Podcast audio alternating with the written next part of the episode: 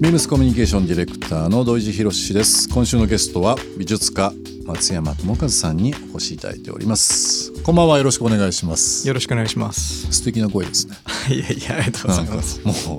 ドキッとするぐらい素敵な声ですけども松山さん実は、えーまあ、今あのアート活動ということで東京で、えー、しばらくいらっしゃるということでしたが普段はニューヨークにお住まいとい。うことですよね。はいなんかニューヨークにお住まいって聞くと僕一方的にですよ、うん、なんか僕住んではないんですけど、うん、一番行く都市、まあ、出張とかも含めてですけど今までニューヨークだったかもしれないですね。LA ニューヨークどっちかかなみたいなありがたいですね。大好きなんです、うん、なのでニューヨークの話をしたらもう多分1週間2週間 ずっとその話になっちゃうのでいろいろニューヨークの話も聞きながらも、はい、今活動されてること、まあ、今後の、うん、えー、活動も含めてですけどもいろいろお話ししていきたいなと思います。なんかあのニューヨークからゲストでお越しいただくって聞くと非常になんか感慨深いものになりますね。なんかこう今ね、うん、うん、なかなかあの国交をまあ渡るっていうのは大変な時期なんで、ええ、そうですね。うん、うん。でもまあ東京愛があり、はい、日本愛あり、ええ、戻ってきました。なるほど、はい、えー、ゲストにお越しいただいているということで簡単ながらちょっとですね番組の特製ステッカーというのをですねあの作っておりましてこれぜひプレゼントさせていただければなと思います。ありがとうございます。嬉しい。ソーシャルディスタンスということでちょっと席が離れてるので今手を伸ばしてお渡しした、ね、ところですけどもあの実は年が一緒でしたね。ね。うん、世代が一緒ありがたい。なんかいろいろこう共通項があったりとかね、うん、このまさにステッカーとかも 僕ら幼い時からステッカーとかシールって好き好きじゃなかったですか？この光ってるのがちょっとビックリマン的な感じだね。そうそうそう某 ビックリマン的な感じのものもそうですけども。あの8言語でビームス東京カルチャーストーリーの、え言葉書いてるものなんですが、うん、このクリアケースに入ってるっていうのもあの一つポイントです。あの気に入ってるものとかぜひお使いいただければなと思いますけどもなんかこう、まあ、80年代90年代いろんな経験だとかいろんなものを見てきて、まあ、その時培ってきたものが多分今違う景色で見れたりだとかっていうこと多いと思うんですよ。うん、なんかステッカーとかもまあ、僕ら若い時いろんなものねお菓子についてたりとか、うん、誰かにもらったりだとかっていうのもあるかもしれないですけどやっぱりこう大人になってもいまだにステッカーってもらったりとかあげたりするの好きで、うん、続けてますけど パソコンに貼ったりしますよねそうですねついつい貼っちゃったりしますけどねぜひお使いいただければなと思います、はい、えー、もちろんリスナーの方にもプレゼントさせていただきますので番組の最後でお知らせします応募方法をぜひチェックしていただければなと思います。Beams. Beams. Beams. Beams Tokyo Culture Story. Beams Tokyo Culture Story. This program is brought to you by Beams. Beams. ありとあらゆるものをミックスして自分たちらしく楽しむ。それぞれの時代を生きる若者たちが形作る東京のカルチャー Beams 東京カルチャーストー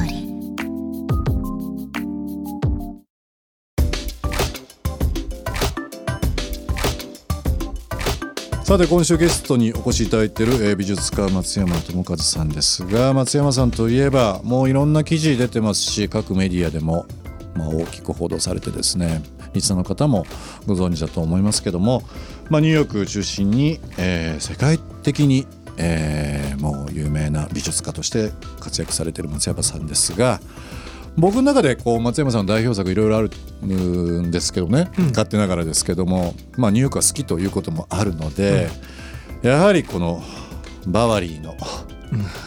壁、うん、バワリーミュラルというのが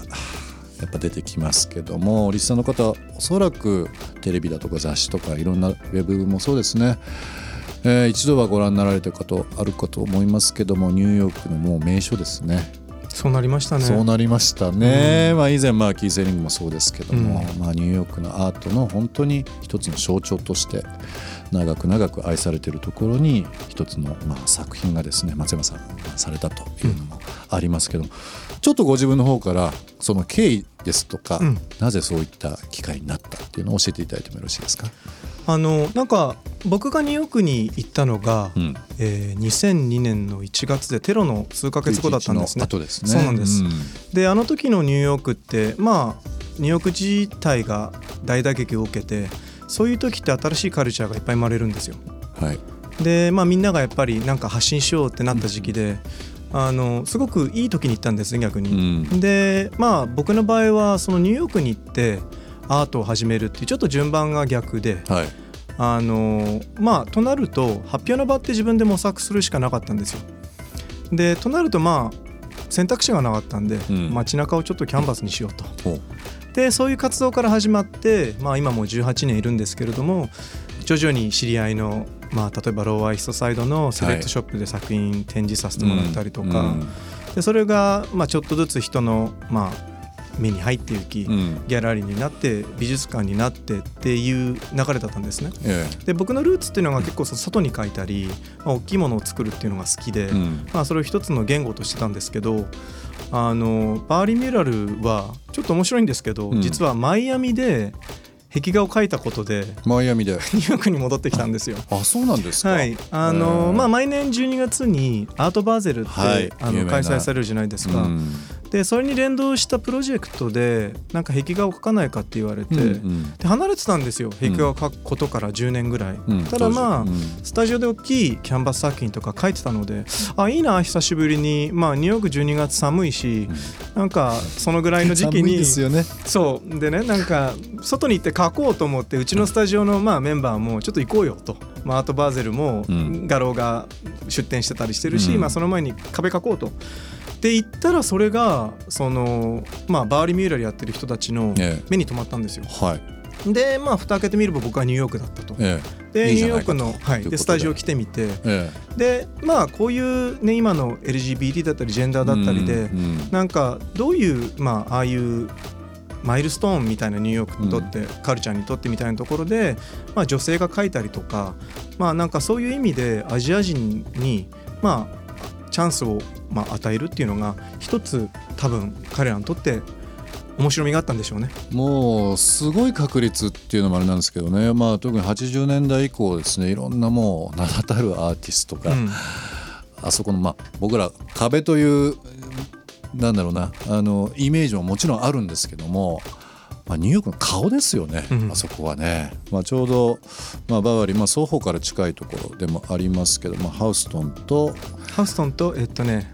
バワリー、ね、バワリーのとこですよね、うん、もうニューヨークのマンハッタンど真ん中になりますけどもね、だからあそこでアジア人というか、まあ、まさに松山さんですけどもなんか初めてニュースを聞いた時にはびっくりしたのと同時に勝手ながらですけど、うん、嬉しかったんですよ。ありがとうございます。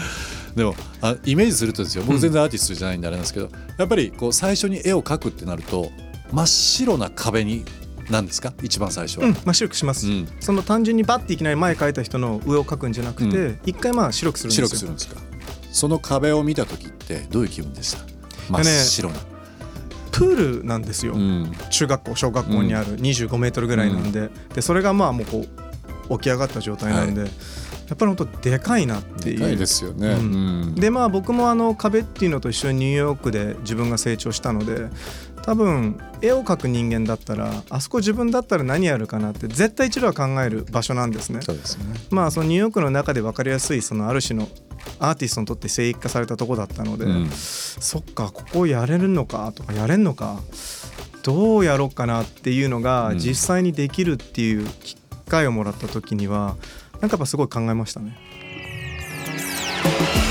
ビームス東京カルチャーストーリー。ゲストにもプレゼントしました。番組ステッカーをリスナー1名様にもプレゼント。ツイッターでインター FM897 のアカウントをフォロー。プレゼントツイートをリツイートするだけでご応募できます。また番組への感想は「ハッシュタグビームス897」「ハッシュタグビームス東京カルチャーストーリーをつけてつぶやいてください。もう一度お聞きになりたい方はラジコラジオクラウドでチェックできます。ビームス東京カルチャーストーリー。明日もお楽しみに。ビームス。ビームス銀座沼田智弘です。父親に連れて行ってもらった地元のビームス広島で店内に広がる素敵な洋服とスタッフに感動し2020年の新卒で入社しましたビームスでの思い出のアイテムは ARE のレオパードベストデザイナーは同じ広島出身の宮本健太さんで僕も宮本さんのようなオールマイティな人間になることが目標ですビームス東京カルチャーストーリー Beams Tokyo Culture Story. This program was brought to you by Beams.